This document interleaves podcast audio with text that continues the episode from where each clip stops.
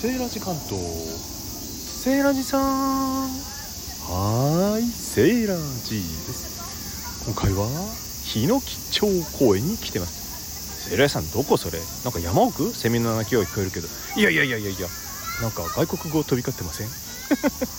だからどこ？ここは都心なんですね。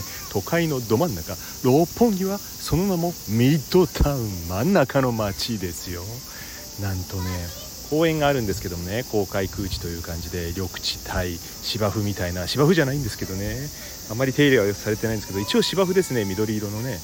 そこにちょっと子供の遊具広場みたいなのもあるんですけども東海は違いますね。うん。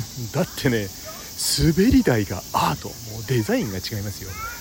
ブランコもアート。すごくないですか？そしてバスケットのコート。練習もあるんですけどコートはないですね。ネットが1個だけあるんですけど柵があってねちっちゃい枠の中でね皆さんが大人がひしめき合って練習してますよ。遊具もいろいろいちいちアートなんですけどもね。うん。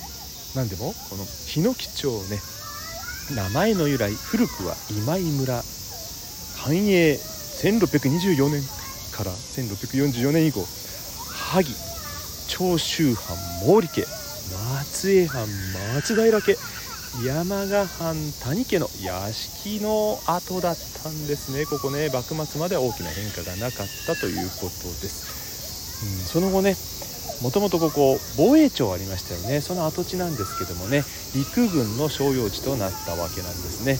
今では再開発されて立派なビルができました。ということで今回は東京は六本木の日野木町公園ミッドタウンからお届けしました。